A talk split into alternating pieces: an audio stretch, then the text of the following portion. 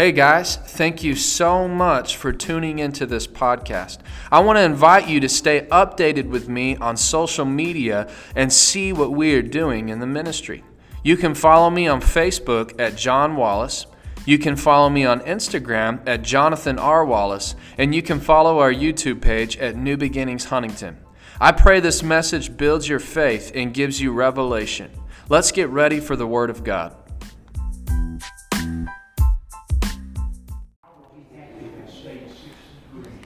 All right, hallelujah. Well, praise the Lord. Let me go ahead and uh, and um, let me see here. That's what I was going to do. I want you guys to join together with me and pray. We have a couple people out, and I just felt in the spirit that we needed to do this. So just put your faith with mine and let's pray for those that are sick. In Jesus' name, right now, we speak the word of the Lord and we curse that sickness out of this church. I curse it now. Lord, I claim your word over this church as the shepherd of this church. That health is our portion, that by your stripes that we are healed, that you took our sicknesses and removed our diseases.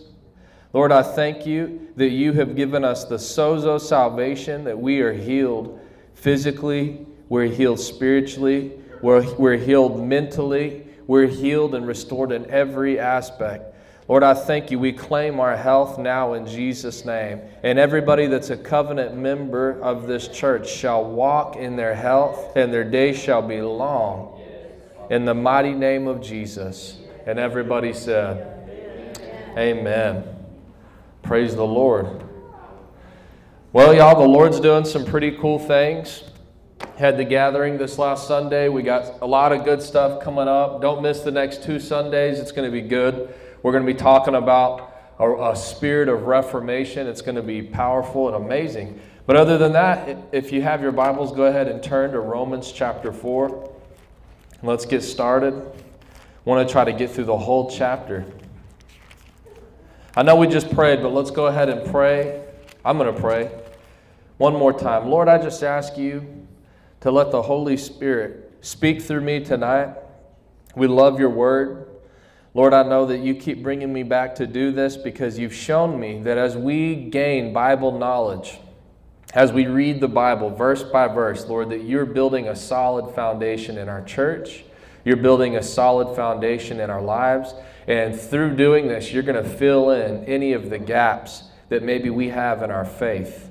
And so, Lord, I thank you for that. I thank you, Lord, for special services. Those are great and wonderful. And Lord, I thank you for this service, that it's not anything less, but we, we hold your word in high reverence.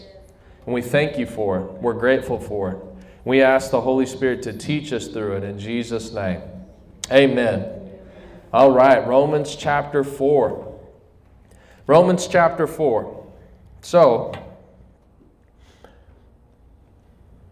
I'm reading in verse chapter 3. Let me just read 29 so we can kind of get some context. Again, as you read the Bible, you always have to remember that it wasn't split up into different chapters, it was all one letter. So the thoughts don't usually, you know, the thought doesn't just stop because the chapter changes. It's all one thing that he's saying. So let's kind of get some context and we'll pick up into chapter 4. Verse 29 After all, is God the God of the Jews only? Isn't he also the God of the Gentiles? Of course he is. There's only one God, and He makes people right with Himself by faith, whether they're Jew or Gentiles. Well, then, if we emphasize faith, does it mean we can forget about the law? Of course not. In fact, only when we have faith do we truly fulfill the law. So, something that we're actually seeing, uh, and we're going to pick right up into this in chapter 4, is that Paul, Paul is really trying to make an appeal to these Jews that reject the gospel, which is basically the message that we receive righteousness because of by God's grace through faith in Jesus Christ, apart from the law. The Jews didn't like that message. So, so the Jews, they wanted to reject the gospel, but they also wanted to reject the Gentiles. So Paul's kind of building this case that God is the, the same God of the Jews was also the God of the Gentiles. And we're about to see how he takes it to the next step uh, in chapter 4. So let's read verses 1 through 3. Abraham, say Abraham. Abraham. You know, Abraham was a pretty big deal to the Jews.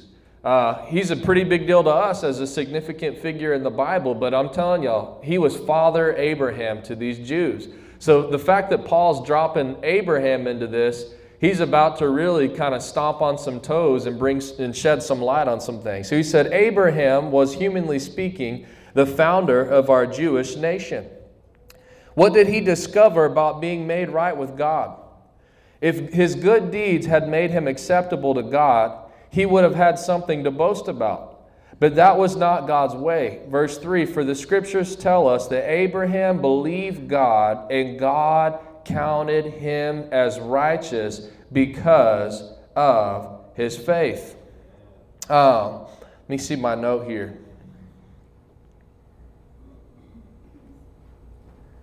So, this is the point that Paul is actually trying to make. Again, if you read in chapter 3, if you were here last week, we went over this.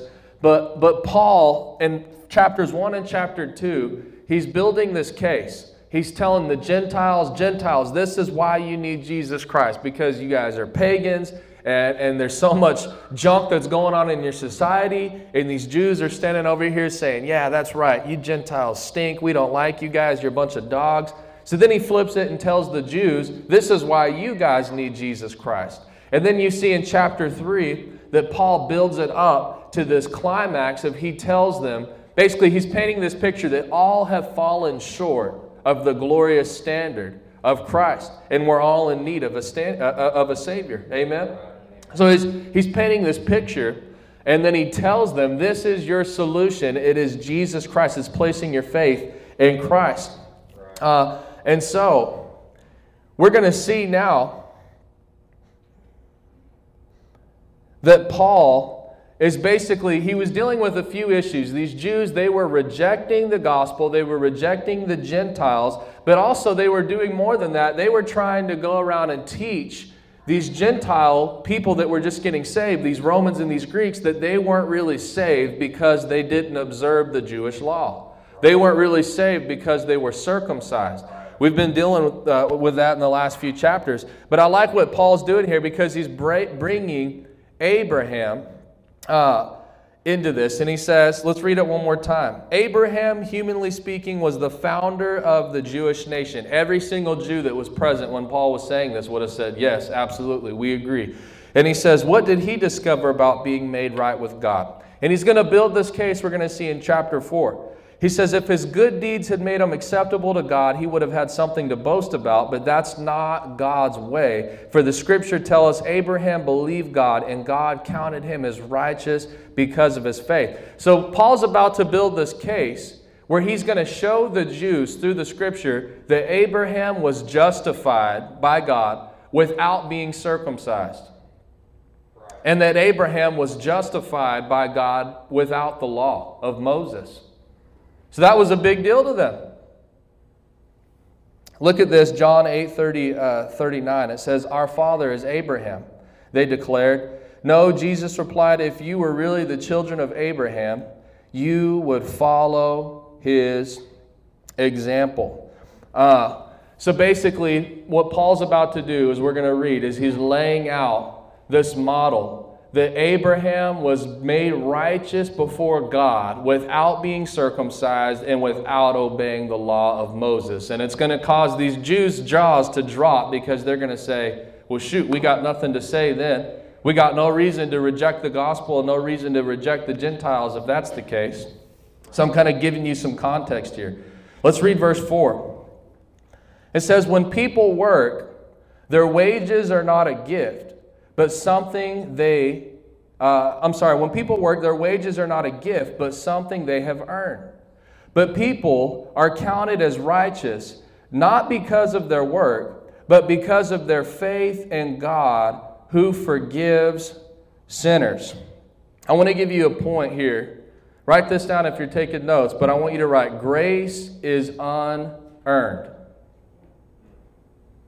God's grace is unearned earned. It cannot be earned. I'm going to show you how a lot of people still have this, this uh, works mentality. That we try to earn things with God, not only when it comes to salvation, because I think a lot of people have a good grasp that you know we can't really earn our salvation. I think most Christians understand that. Well, I prayed, I believed, and I know that I'm saved because I put my faith in Christ. We get that. But then when it comes to the other things, we get into this works mentality. And I want to tell you something tonight. If you worked for it, then it wasn't grace.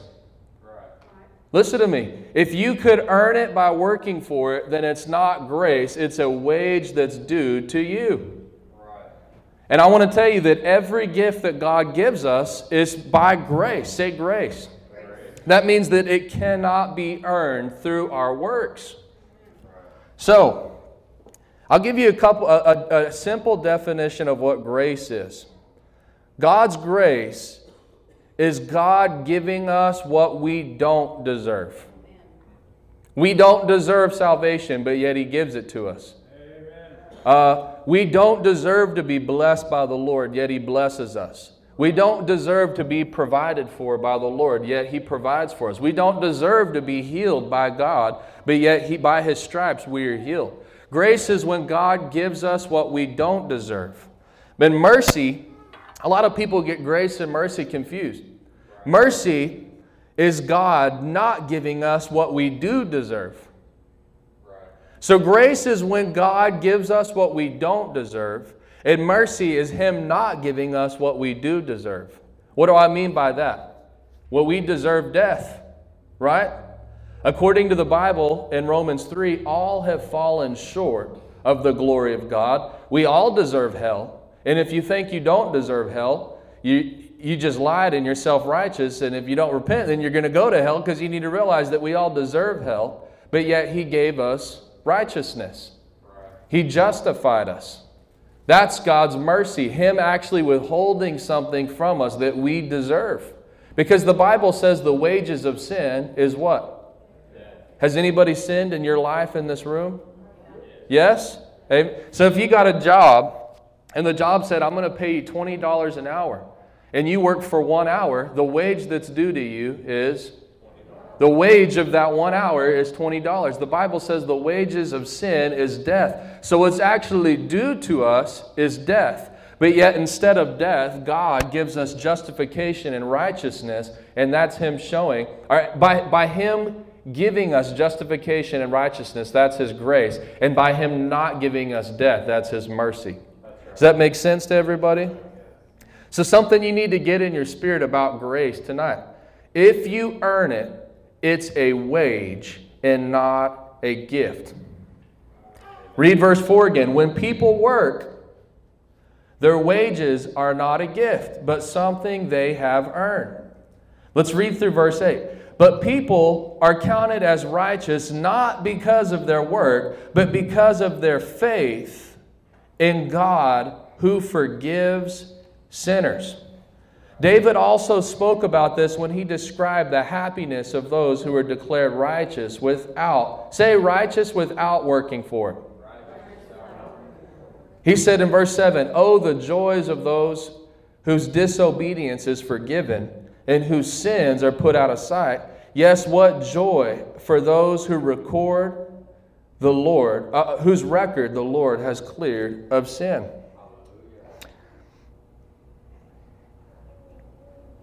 So I made this statement, but I'll say it again now that we're kind of all flowing in the same lane of thought. We understand that when it comes to salvation. But it, the way that we receive everything is by faith through God's grace. So everything is received. Hebrews 11 tells us it's by faith we possess all that God has promised us. Amen. By faith by the grace of God. Even think about salvation. So, again, a lot of people, they have no problem believing God just for their salvation. Well, yeah, the Lord will give me salvation, but then when again when it comes into being healed, they get into a works mentality. Right? right? Well, maybe I'm not healed because I haven't prayed enough. And we start telling ourselves, well, if I if I prayed 6 hours a day, then I would be healed. If I were to fast two weeks out of the month, then God would begin to prosper me. And we think that we do these spiritual things that we actually gain favor with God. I'm not telling you that praying is a bad thing to do, it's a wonderful thing to do. But I want to tell you right now, you can actually pray amiss, the Bible talks about. Do you know what praying amiss is? It can be number one, praying contrary to God's word Right? So let me give you an example. I use this a lot because it's a, a, basic one a lot of people understand. You can pray all day long Lord, I want you to show me the date and the time that Jesus Christ is going to come back in a second coming. You're praying amiss because the Bible says that no man knows the date or the time, not even the Son himself. So that's, that's, you're praying amiss. You'll never receive an answer to that prayer. And if you claim that you do receive an answer to that prayer, you're, you're, you're speaking by a false spirit because the Word of God and the Spirit of God never contradict one another.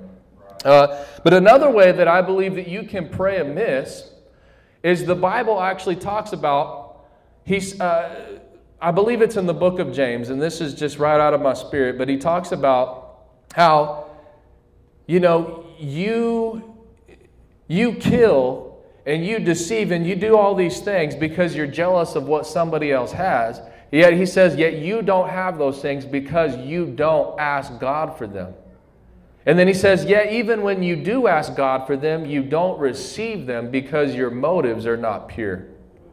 You know, so, so there's also a way that we can pray amiss when we're praying from the wrong spirit. We're praying from the wrong motive. We're praying from the wrong place of understanding. And when we're praying and we're trying to earn something with God, as I know a lot of people, uh, and I love what T.L. Osborn said, but I know a lot of ministers, they'll teach that. If, to a young minister like me, I'm a young man, I'm 26, there's, there's some ministers that if I were to go ask them today, how do I increase the anointing? You know what they would tell me? You need to fast two, times a week. You need to be spending at least three hours a day in prayer. You need to be doing those things. And let me say this again it's not that those things are bad, but scripturally I can't see it because what you're saying is if I do those things, then all of a sudden now it's a wage. I've worked for it, and now the anointing is due to me because I've done the work, I've put in the time, and now that's the wage that's due to me. That's not God's grace. And so it's actually not the anointing, the Spirit of God. Does that make sense to everybody? You know, so it's not saying you don't pray and you don't fast, but you have to do it from the right heart, from the right place of understanding. I pray because I am in fellowship with God. I'm not praying constantly trying to get in fellowship with God. I've been granted fellowship with God in Christ Jesus. I can come boldly before the throne of grace because of the blood of Jesus Christ has cleansed me of my sin. And now I come boldly before the throne into his presence. So now I get to have fellowship with my Father, and I received it by faith because of his grace. And now I get to pray from a place of fellowship, not trying to earn something as a wage. Does that make sense to everybody? And so, again, when it comes to healing, when it comes to wholeness, when it comes to prosperity, we start getting into this works mindset. We're trying to work to get God to give us these things. Y'all, I want to tell you, we even do it. Sorry about that. Let me put this back on.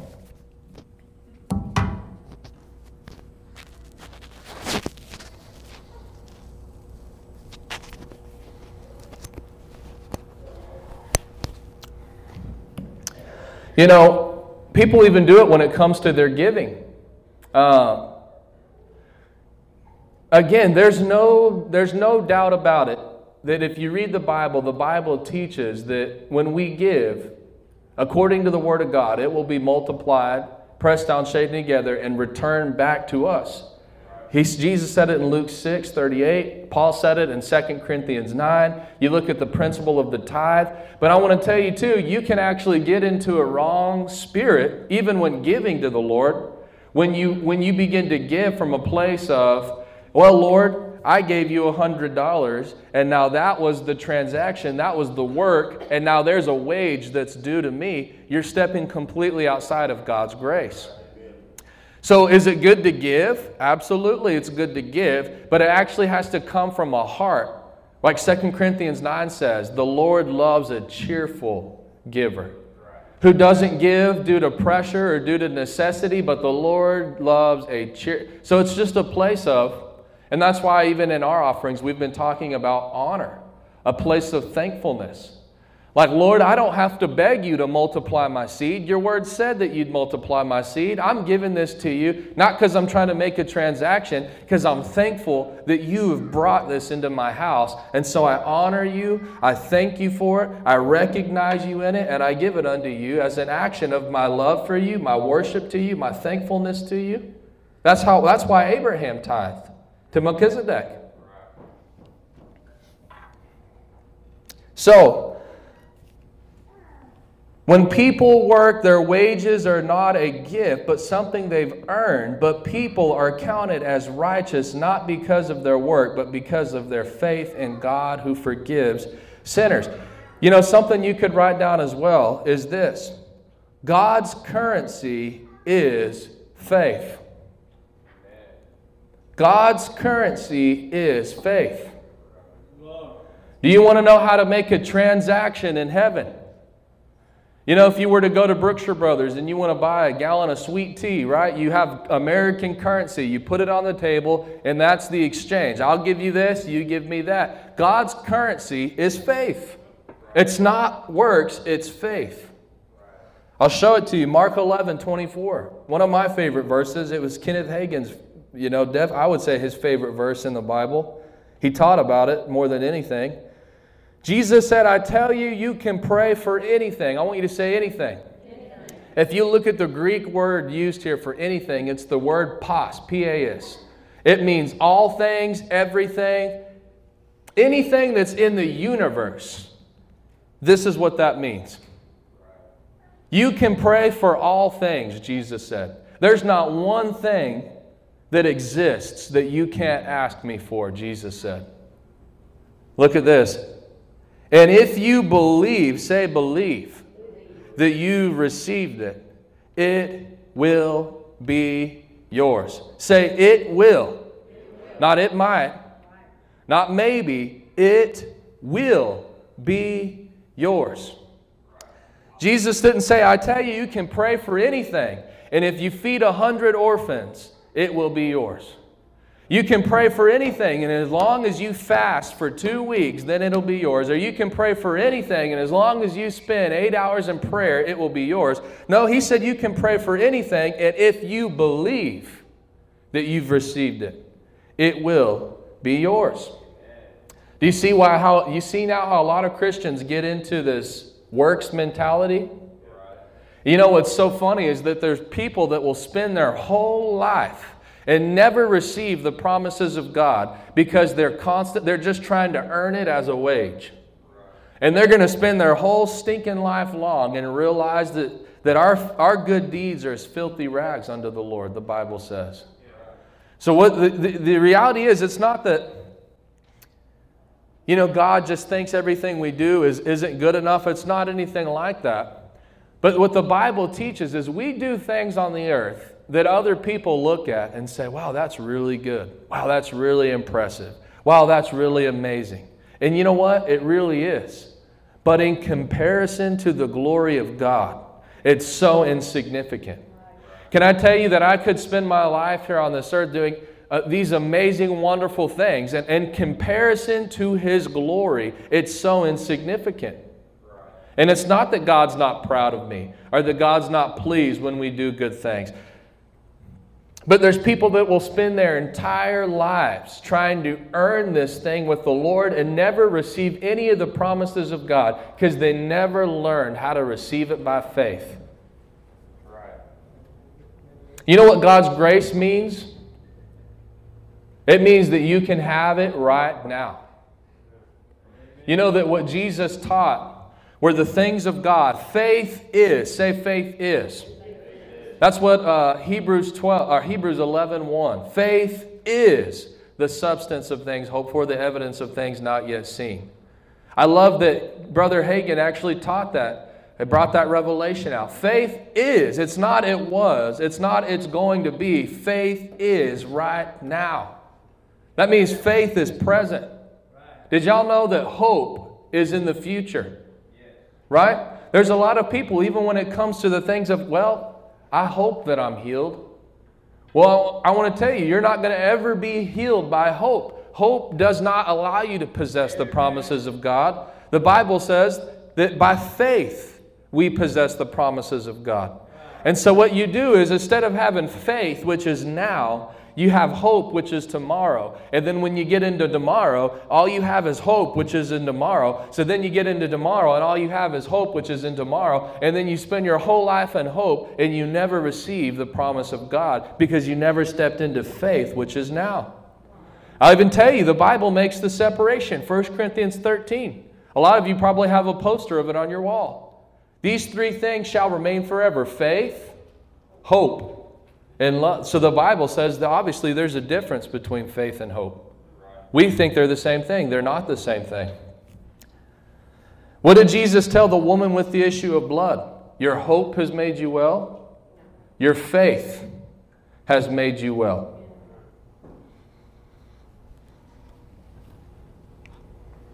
So, God's currency is faith. I love, let's read verse 8 and let's keep reading. So it says, Yes, what joy for those whose record, or, uh, whose record the Lord has cleared of sin. A couple things I want to pull out of verse 8. Again, this is something probably a lot of you know, but I love the New King James. Put that up on the screen for me. Whose record the Lord has. Who has the New King James in here? Anybody? Blessed is the man whom the Lord shall not impute sin. Can y'all say impute? So the record is clear. That's basically what impute means. I just, I just made this observation and I loved it. Uh, but impute means to bring into account. You know, the, all the transactions, it's talking about sin, all the transactions that we've made. It says, Blessed is the man whom the Lord shall not impute. That means the Lord will not bring our sin into account. Right. Hallelujah. That's the most amazing thing is that when you get born again, God does not bring your past into account anymore. I want to tell you, not only when you get born again, but even if you're a believer and you have sinned, and I want to say this as well the Bible does not teach that believers are to sin, but the Bible says if we sin, we have a high priest. Say if. That's how we should live our lives. Not planning on sinning because a lot of believers talk like that. Well, I'm just a sinner saved by grace. You got to stop calling yourself a sinner because the Bible says, From the fruit of your mouth you shall be filled. If you just always identify as a sinner, you're going to always sin and sin and sin. You need to say, I was a sinner, but now I'm a saint because I've been saved by grace. Now I consider myself dead to the power of sin and alive in Christ Jesus. It's no longer I who live, but it's Christ who lives on the inside of me. In 1 John 4 17, even as Christ is, so am I on the earth. I was reading in uh, a 1 John and 2 John, and it talks about how the children of God will live like Jesus on this earth. Live like Jesus.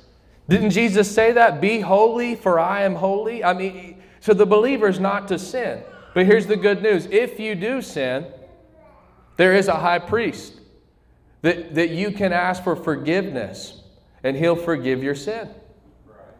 But I want to say this as well, and some people may not agree with me, but you know what? It's what I believe, and I believe the Bible teaches it. The only sin that's forgiven is repented of sin. You can't be forgiven of sin that you don't repent of. You cannot be forgiven of sin that you do not repent of. Uh, even in the is it in James chapter 2? Bring the sick to the elders of the church, and their prayer offered in faith with the anointing of oil shall, shall raise them up. Is it James 5? Somebody look it up for me. Read it for me, Brother Chance. Okay, you, okay. He's got it on the screen. It says, so it says, in the prayer of faith, oh, you switched me.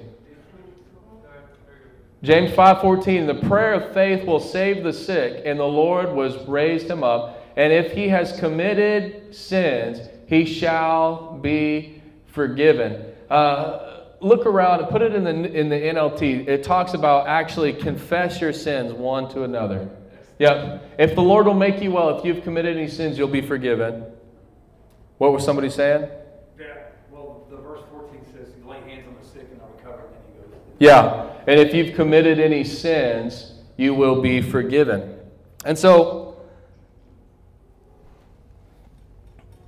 even as you study that out, you'll see that there is actually an action of if you commit sin, you go and you confess that sin, you, you, you repent of that sin, and what will happen? The Lord's faithful and just, He will forgive you if you repent. But there's a big if you repent. Uh, I don't believe a believer should die and repented of sin. Well, then people will say, What if I die and I'm in sin and I didn't even know it? Well, that's why you got to have the Holy Ghost. Because I want to tell you, if you're if you have the Holy Spirit and you're in sin, you know that you're in sin. It's just true. You're like, how does that make sense? It's a spiritual thing. If it doesn't make sense, let's get you born again and you'll get it. Okay, now it makes sense. You, if you have the Holy Spirit, there's no, I don't know if there's any sin. Like you know when something's not right because the Holy Ghost tells you. And you'll actually have to live your life constantly grieving the Holy Spirit, where you know what you're doing is wrong and you know what's not right, and you feel grieved in your spirit by what you're doing, and, and you live in this conflict within yourself where it's like, I, I know what I'm doing isn't right, and I'm feeling like I need to get rid of this thing. And I, want to tell you, if you have the Holy Spirit, you'll know if you're in sin. Amen. Um, so, this is interesting too in Romans chapter 4. So he says in verse 6 David also spoke of this when he described, say, David, the happiness of those who declared righteous without working for it. Uh, Paul was actually quoting from Psalms 32. I want you to just make the reference of this. But, anyways, I say that because what Paul's trying to do here is he's proving these, this point to these Jews that we're going to see in just a moment. First, he's talking about Abraham. And he's like, Abraham, was he made righteous before he was circumcised or after he was circumcised? He's about to say it in just a moment. They say, well, it was, it was before he was circumcised. Was Abraham made righteous before the law of Moses or after the law of Moses? They, well, it was before the law of Moses. So he's talking about Abraham, then he drops another name, David. David was another significant figure. Even the Jews today, not Messianic Jews, still consider David the true king. He's King David to them. Uh, and so when you read Psalms 32, it actually talks about how David received righteousness from God the same way Abraham did, which he was the one that said, The joys of those whose disobedience is forgiven and whose sins are put out of sight. Yes, what joy for those whose record the Lord has cleared of sin. When you read that whole chapter, he talks about how he confessed his sins to the Lord, and by faith, the Lord forgave him of his sins. So, Paul was actually showing these Jews who didn't want to receive the gospel and didn't want to receive the Gentiles that even their king and their patriarchs receive righteousness the way that he was telling them they had to receive righteousness, which was by faith. Verse 11, I'm sorry, verse 9. Now, is this blessing only for the Jews or is it also for the uncircumcised Gentiles? Well, we've been saying that Abraham was counted as righteous uh, by God because of his faith. But how did this happen? Was he counted as righteous only after he was circumcised, or was it before he was circumcised? Clearly, God accepted Abraham before, say before, he was circumcised. Uh, so that's everything that we just said wrapped into a nutshell. Now, as you read that for the rest of your life, you'll understand the context of what Paul's talking about. Verse 11, let's get into this. It says, Circumcision was a sign that Abraham had all, uh, circumcision was a sign that Abraham already had faith and that God had already accepted him and declared him to be righteous even before he was circumcised. So Abraham is the spiritual father of those who have, who have faith but have not been circumcised. They are counted as righteous because of their faith. Let me break some of this down.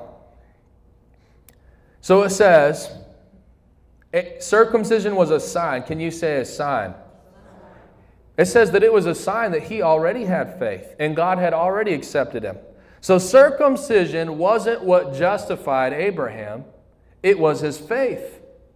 But his obedience to God in circumcision was the outward expression of his faith. So, what does all that mean? If that's confusing you, let me simplify it even more. What is Paul saying here? Faith is proved by action. Faith is proved by action. So Paul was kind of saying the same thing that I'm saying. He was telling these Jews, is there anything wrong with you being circumcised? No. Is there anything wrong with you wanting to do these good things for the Lord? You know, that He even wrote in the law that are still good things. Some of them are good things. Is it okay? Yeah, it's okay. He said, but you do it as a sign that you've already been made right with God. Out of your love for God, you're not doing it trying to earn your right standing with God. Faith is proved by your action. Look at this. So if there is no action, then it's not true faith. Turn to James chapter 2, 14 through 26. James chapter 2, 14 through 26. So the Bible actually teaches that if there is no action, then it's not true faith. Guys, you're going to see this. But there's a lot of Christians that say, Well, I have faith, I believe. They'll say it all day long. But what the Bible says is that if, if what they believe doesn't cause action in their life, then they don't really believe what they say they believe. You know, if you read in 1 John and 2 John, it says, Those who love God obey his commandments. Amen. Jesus said, If you love me, you'll do what I say. Exactly.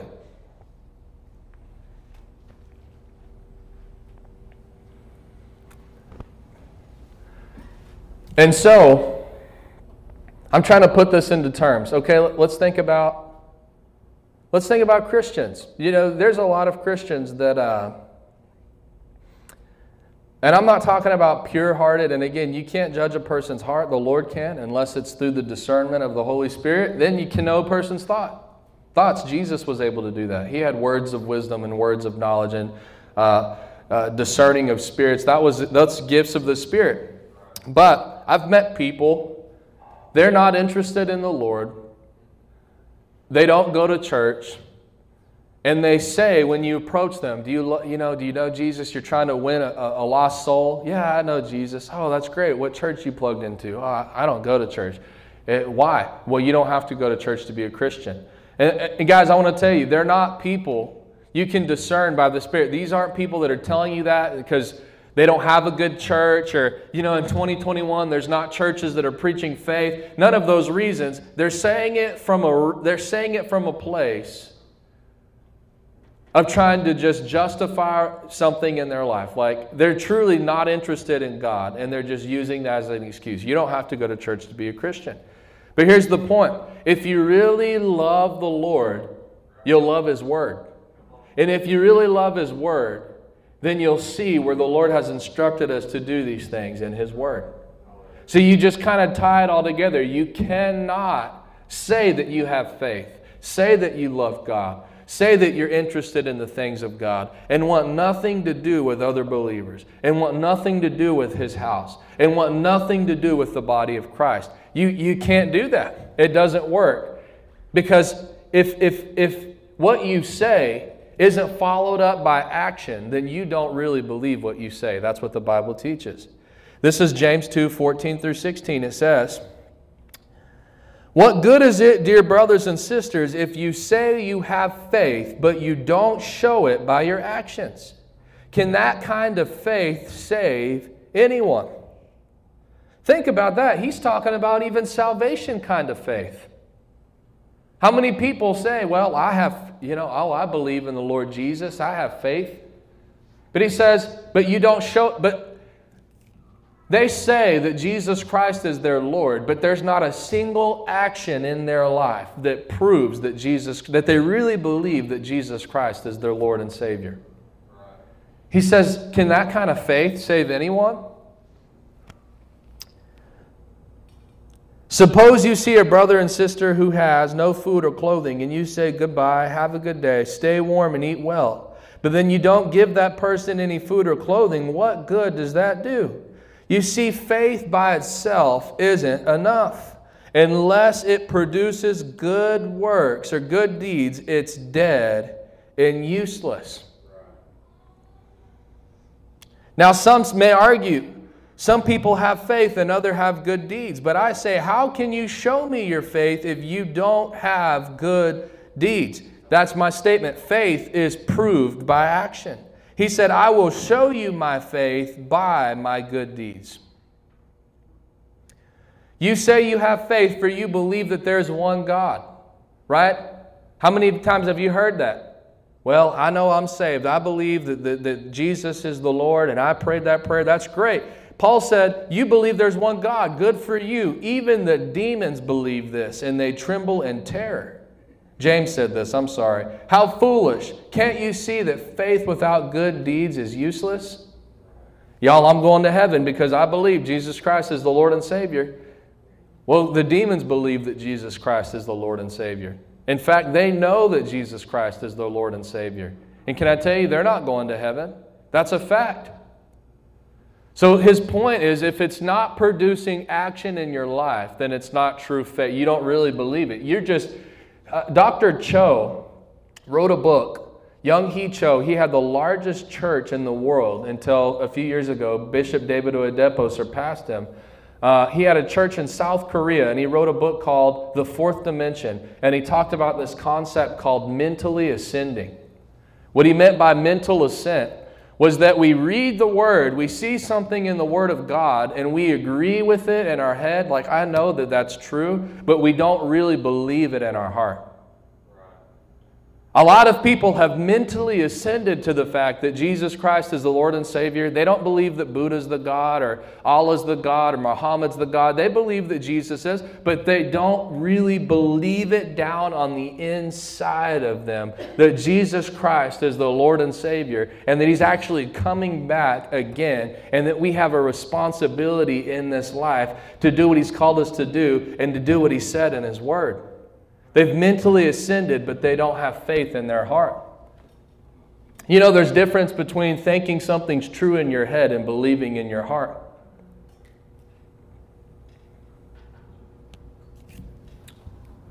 That was a significant change. Uh, are y'all still with me? The Bible doesn't say believe in your head, it says believe in your heart and confess with your mouth. Believe, say my heart. You know, and that's honestly, you know, we even use terms in the world. What, okay, your head's telling you this, but what's your heart telling you? You ever heard people say that? What do you feel down in your heart? Because there's a difference between just like, I know I should do it in my head, but that's not enough. I have to know it in my heart. I have to know God in my heart. Hey guys, I can go, I'd be so bold to say, you can't know God in your heart by somebody else preaching to you once a week, and then you go live your own life and you have no fellowship with God. And then you come to church and you want somebody to just spoon feed you a message. And then you, I want to tell you right now, all you'll get is knowledge thrown at you that you can mentally ascend to, but you'll never know God in your heart. You know, the only person that can bring you into fellowship with God in your heart, you know who that person is? It's not your pastor. It's not the prophet. It's not the evangelist or the teacher or the apostle. There's one person that can bring you into fellowship with God in your heart, and it's you and nobody else. Amen. So, uh, Don't you, don't you remember that our ancestor Abraham, look, he's talking about Abraham, the same thing Paul was talking about, was shown to be right with God by his actions when he offered his son Isaac on the altar? You see, his faith and his actions worked together. His actions made his faith complete. That's why, in order for faith to even work, say action makes faith complete. Okay, so faith without action is dead. It doesn't work. Right? So think about it. Put it in this, and even in the context of receiving the promises of God. Well, I believe I'm healed. I can read that word and I know that the word says that. That's great. But that faith can't actually go to work and produce anything until it's accompanied by action. It's not enough to just say I'm healed. I got to act on the fact that I'm healed. Well, you know what, Lord? I'm going to believe God that I'm healed today and that I, I, you got flu symptoms, whatever. Okay, that's great. Confess it in your mouth, believe it, and then get your butt out of bed and act on the Word of God. Because faith without action is dead and it cannot even go to work and begin to produce anything until it's accompanied by action. See, the Bible says that? His actions made his faith complete. So, act, faith without action is incomplete. And so it happened just as the scriptures say Abraham believed God, and God counted him as righteous because of his faith. He was even called a friend of God. So you see, we're not shown to be right with God by what we do. I'm sorry, we are shown to be right with God by what we do, not by faith alone. So, what he means by that, he's not getting into just a works thing. Again, it's true faith has action. Does that make sense to everybody? Anybody confused about that? No? Okay. Good. So, let's go back to uh, Romans 4:12. I'm going to bring out the Dake annotated reference Bible and I want to read something out of this for you. In Romans 4:12. Tell you, if you don't have one of these and you want a really solid Bible study tool, you need to get one of these. Finis Dake, I mean, man, he's a. It's not a commentary thing. I mean, it, it kind of is, but it's not. And he was a full gospel, Pentecostal type believer that I, people said that he had I don't know if they said he had the entire Bible or the New Testament completely memorized. With the entire Bible? He had the entire Bible completely memorized. Can you imagine that? So his revelation of when he would read a scripture, you'll see if you get if you buy you a Dake Bible, uh, and they're a little bit they're they're about a hundred bucks to get a decent one, but uh, you'll see that as as a scripture is read, there's a little reference and there's like 25 other scriptures that just that they tie together. And it's so amazing because as you begin to study you'll start tying scriptures into things and connecting dots that you've never made in your entire life because he had the bible memorized. So he could ro- read romans 10 17 faith comes by hearing and hearing by the word of god. And then tie scriptures in from the old testament to the new testament to you know all over the place that tie together with that verse. It's so awesome. Uh, so, anyways, let me read this 412. I wrote in my notes that we needed to read the Dake. Read note on Romans 4:12 and Dake. Justification by faith, first bullet. Okay, so let's just read it.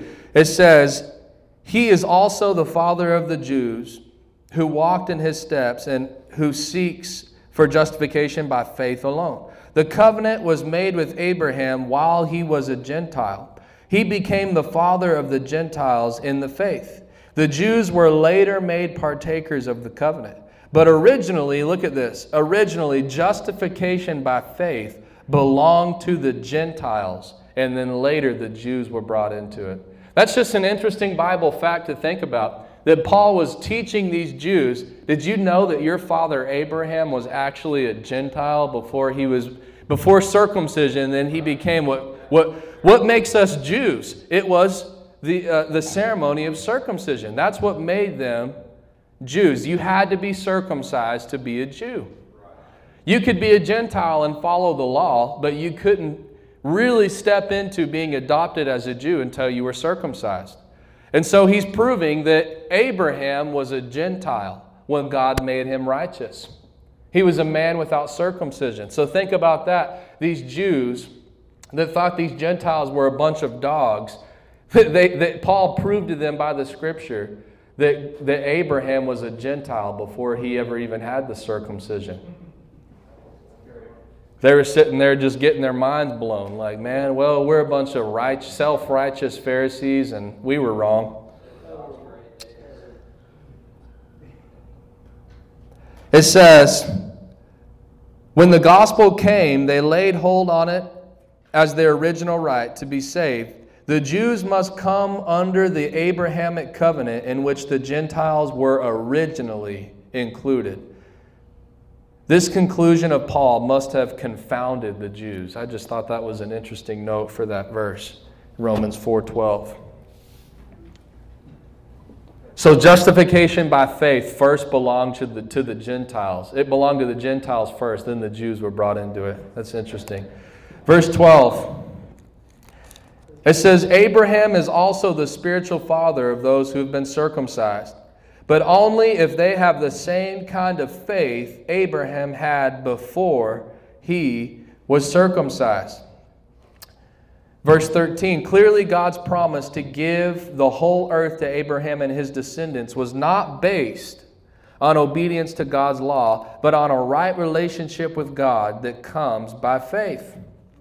Here's another note.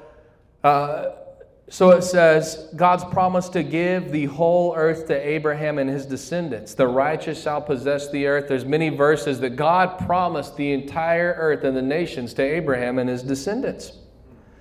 And it says it was not based on obedience to God's law, but on a right relationship with God that comes by faith.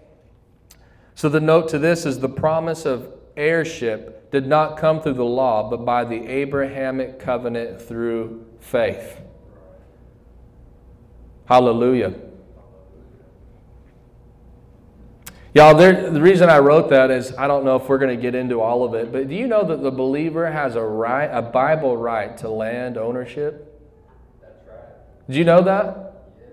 The, Bi- the believer has a Bible covenant right to land ownership. If you don't own land, you need to start setting your faith for the Lord to deliver you land. Because that's a part of the Abrahamic covenant. That we haven't got to this yet, but you go ahead and make a note and read Galatians chapter 3 that talks about how we have been brought into the covenant that God made with Abraham. We've received the blessing of Abraham, Galatians chapter 3 talks about. And so this was part of that blessing of Abraham. Uh, that God gave a promise to give the whole earth to Abraham and his descendants. Well, we just read in Romans 3 that Abraham's descendants, his true descendants, it's not talking about the Jews that were going to come out of the 12 tribes of Israel. He says the true children of Abraham are those whose hearts have been made right with God by faith. So what am I trying to say? That say that's me. Say that means I'm actually a child of Abraham. So that actually means that God has given me a promise to give the earth to me as a descendant of Abraham. Amen. Guys, you know that that promise actually delivered this property to us?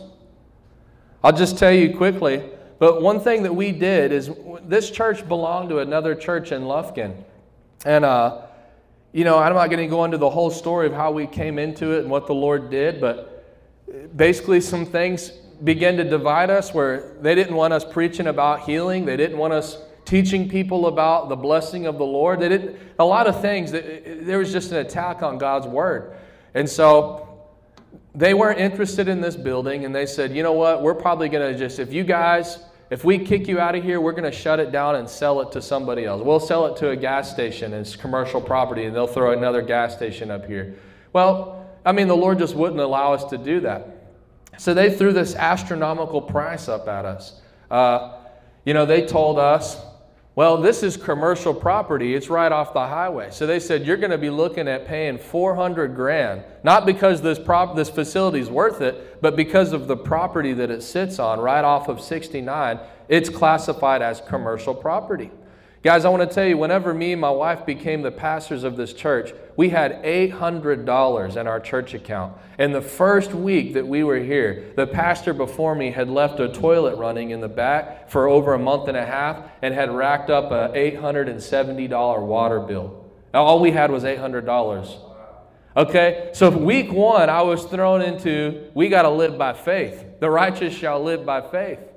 I remember reaching out to the church that we were under saying, hey, this, this is what happened, you know, and this was before I really believed in these things because I was never taught these things that I'm teaching you. Um, they were basically like, figure it out. So we had to believe God. Okay, Lord, we're negative $70 in the bank account. so, anyways, you can imagine a short time later when they're throwing these numbers at us like $400,000 and this ridiculous amount of money. We didn't have anything, anything close to that. We probably had a few thousand dollars in our account at that point because the Lord did begin to bless us. Uh, but I want to tell you, we stood on the word of God. The righteous shall possess the land. God told Joshua, He said, Everywhere that your foot steps, you'll be on land that I've promised to give you. You'll be on land that I've already given to you. You know what we begin to do is we knew the Lord had called us here. We began to come together. Some of us, Brother James was here, I believe Tristan was here, and we would actually pray and begin to stomp our feet and say, Lord, you said that we would give us the land that our foot steps on. Lord, that the righteous shall possess the earth. Lord, we claim this land. We, we pray, we believe you're going to deliver it into our possession.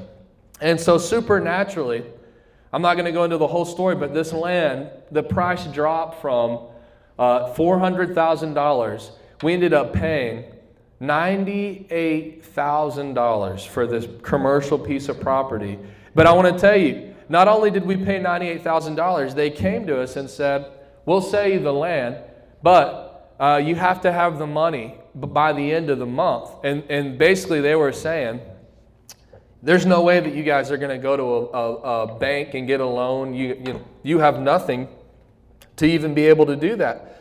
And so the Lord actually used a member of this church to come forward that had a $100,000 check, and we were able to purchase this property with no loan from the bank. He ended up giving us about $25,000 of it as an offering, and then we made a deal with him. We would pay him back the other remaining amount at 0% interest. But I mean, it was just amazing how we stood on the Word of God, and God delivered as He promised in His Word. The righteous shall possess the land. And so there's a promise for us to be land owners. Amen. Y'all, and I want to tell you right now, we're moving into a time.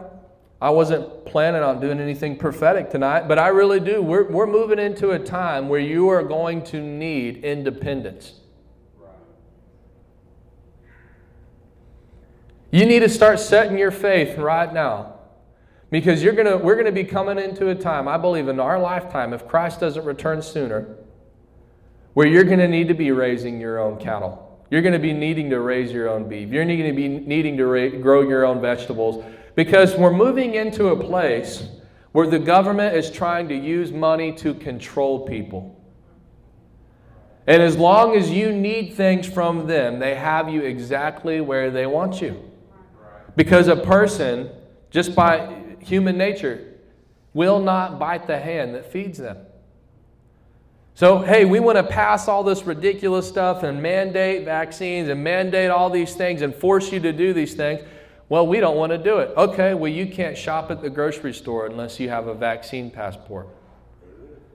Y'all, I'm telling you, a year ago, two years ago, we would have said, that's crazy. There's no way that would ever happen in the United States of America. If you even knew the legislation that's being thrown around by the day that they are trying to pass but have not been successful, your eyes would be open to this. This is a reality. That there's people in government office that are hell bent on these things, that are a part of an antichrist system. And I'll also tell you as well, you can't read the Bible. Revelation 13 talks about that the Antichrist will come and that he will require everyone, great and small, rich or poor, slave or free, to be given a mark in their right hand and or in, or in their forehead in which they can buy or sell nothing without that mark. And so I believe that the church will be raptured before that takes place for several reasons. But let me say this I believe that the church will live in a season where you're going to see that system at work. Because the Bible says that the Antichrist is not only a person, but it says uh, it's in 1 John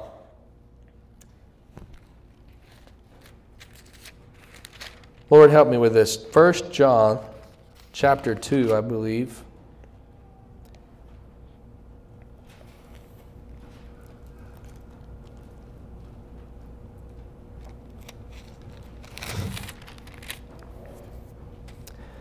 Chapter 3.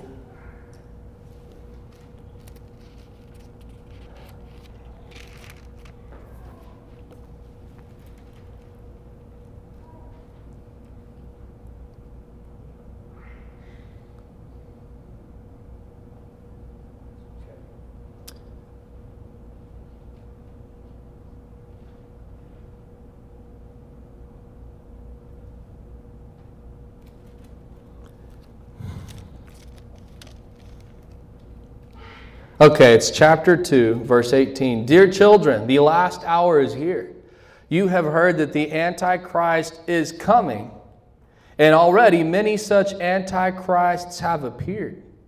From this, we know that the last hour has come. These people left our churches, but were never really belong with us. Otherwise, they would have stayed. When they left, they proved that they did not belong to us. But you're not like that, for the Holy One is giving you the Spirit and all and you all know the truth. So i'm writing because you don't know the truth but because you know the differences between truth and lies.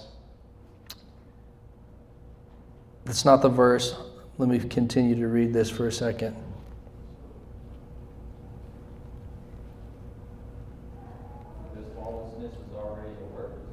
What verse is that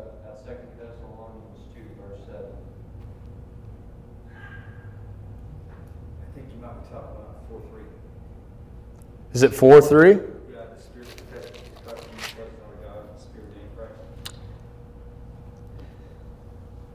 Yep. 1 John 4 3, it says, But if someone claims to be a prophet and does not acknowledge the truth about Jesus, that person is not from God. Such a person has the Spirit, say the Spirit, of the Antichrist, which you heard is coming into the world, and indeed is all ready here.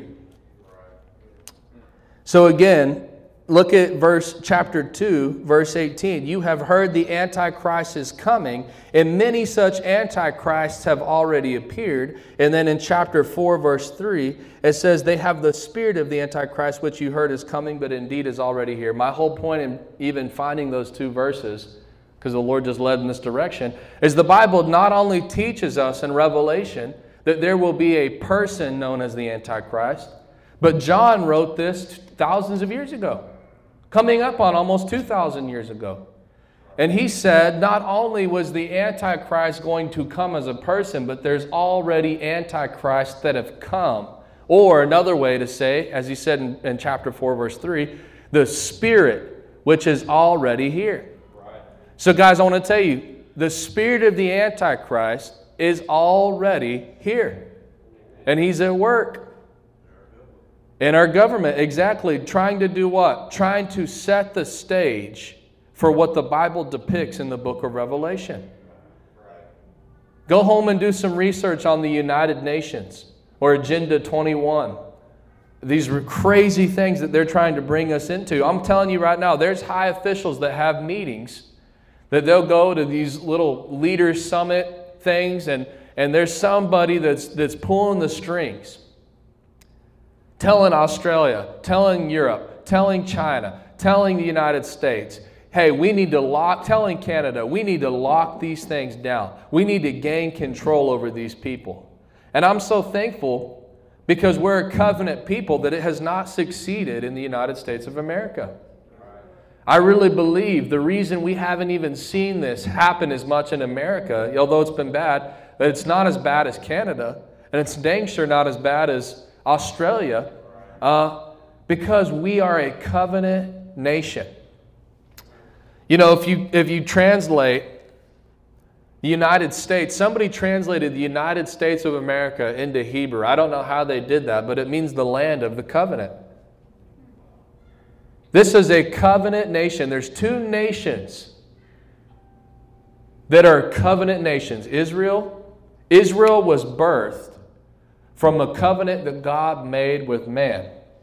That birthed Israel. United States was birthed from a covenant that man made with God. We birthed this nation, that flag right there, an appeal to heaven. That's a flag that George Washington flew right there on the left in the Revolutionary War. He flew that flag before the United States of America flag existed. That's the flag that they would fly into the war. To the, an appeal, it looked just like that. It said an appeal to heaven. It had a tree on it. That even our independence, our nation was birthed from a prayer movement.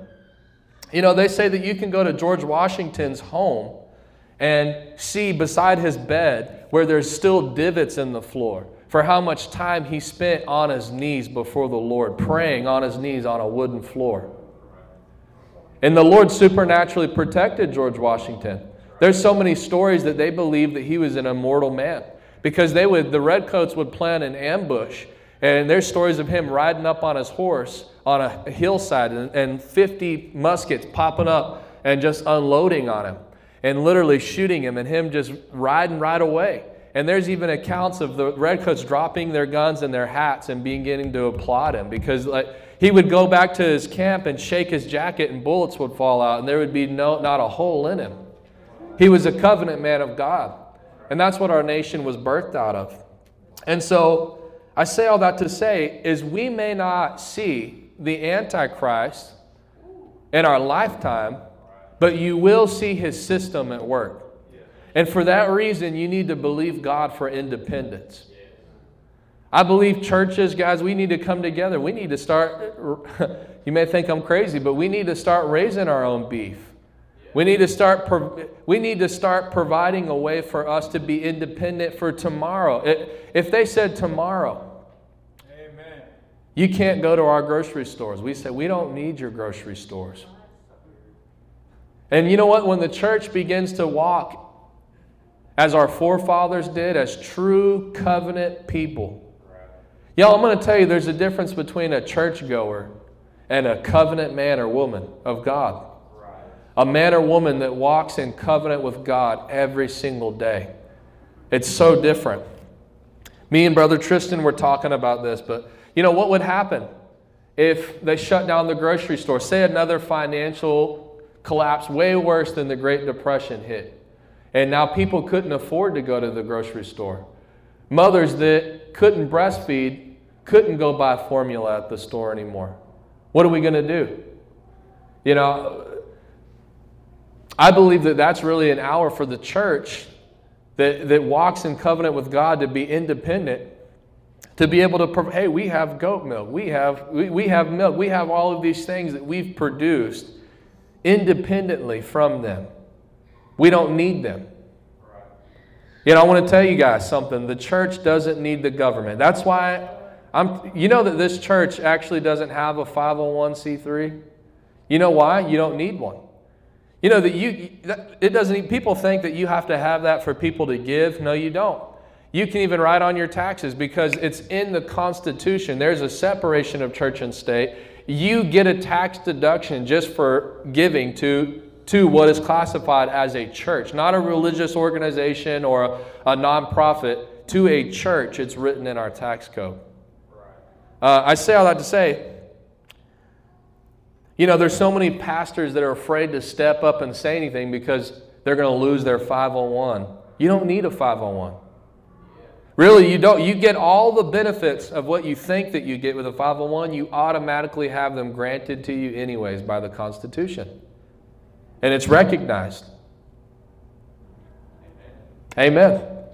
Let me ask anybody in this church last year, did any of you guys get to write off your tax, your, your giving donations? You did. We didn't have a 501, and they still accredit it to you. It's written in our tax code. You don't need a 501. So if there is anybody watching that's, uh, you know, a, a leader, a minister, stop being afraid because that's what they tell you, right? We give you all these benefits, and if you don't have your, your 501, then we'll start taxing the church and all this stuff. Know your rights, stand up. They can't tax the church. It's illegal for them to tax the church. There's a separation of church and state. It's control. Exactly. And so I said all that to say the United States needs the church. But the church does the government needs the church. The church does not need the government. Amen. You know, I want to say this as well. If there is anybody in here and that you are watching and you have, you know, government assistance, I'm not saying anything condemning about it, but I'm going to say begin to set your faith for a life that does not depend on those things. Begin to set your faith for God to be your provider and use scriptures like we just went over in Romans chapter 4 that we have a piece of that Abrahamic covenant that God made that your descendants shall possess the earth. Hallelujah. Y'all, I'm going to tell you when I go out and pray, I thank God. I say, Lord, I'm not a victim of Huntington, Texas. This land belongs to me. And this land belongs to your children. This land belongs to New Beginnings Church. Because we are the righteous, we're in covenant with you, and we shall possess the land. We shall dictate. We mentioned this in our meeting Sunday night. But you know, the Bible says that the church is the salt of the earth. Well, there's an element of preservation. That's how they preserved their food. They didn't have refrigerators. So, yes, we preserve the earth.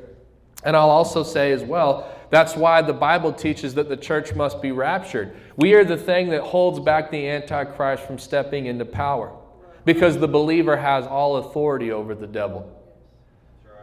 So that means that even if the Antichrist rose into power, and tried to inflict all these things on the church, if the church walks in faith, they will walk in authority over the devil. That's why the, the, the, seven years of tribulation can't take place till the church is removed. And what will happen is the moment that the church is removed, the preservation of the earth, the thing that preserved the earth goes with, goes with it, goes to heaven. And now there's nothing left on the earth that's preserving our nations, that's preserving our societies. And that's when the devil can wreak havoc. Uh, but not only is Saul, oh my goodness gracious.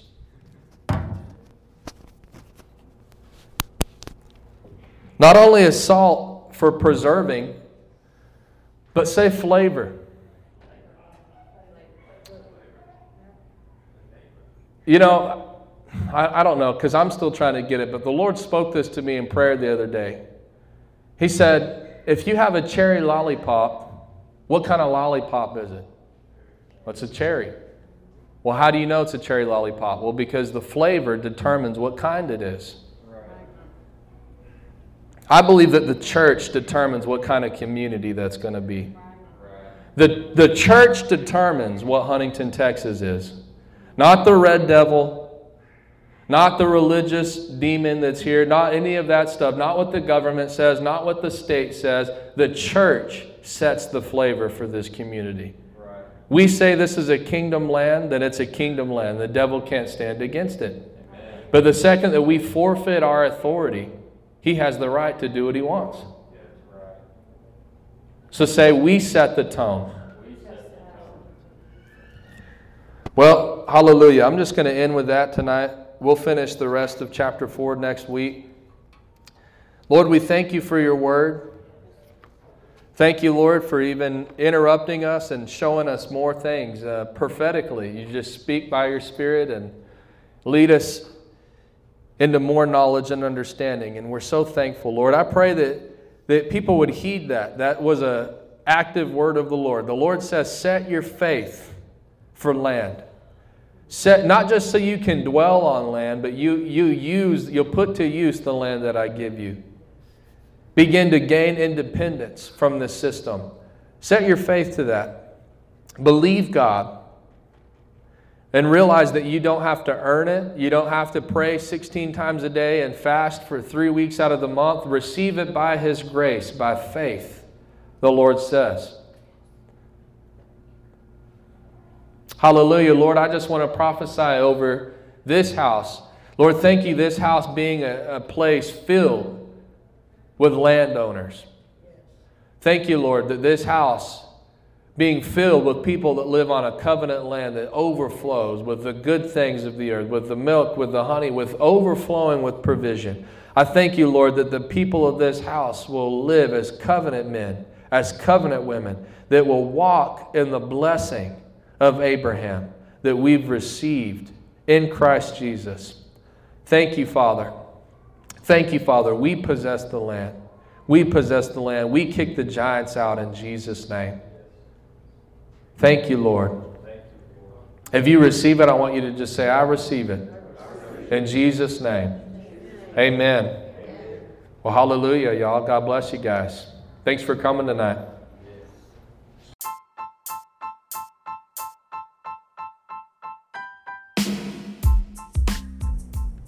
Thank you so much for tuning in with me as I shared the Word of God.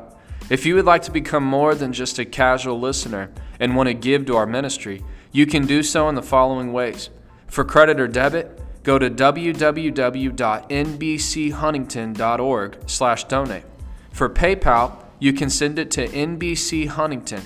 For Cash App, use dollar sign capital NBCHTX20. Thank you so much. I pray God blesses you abundantly.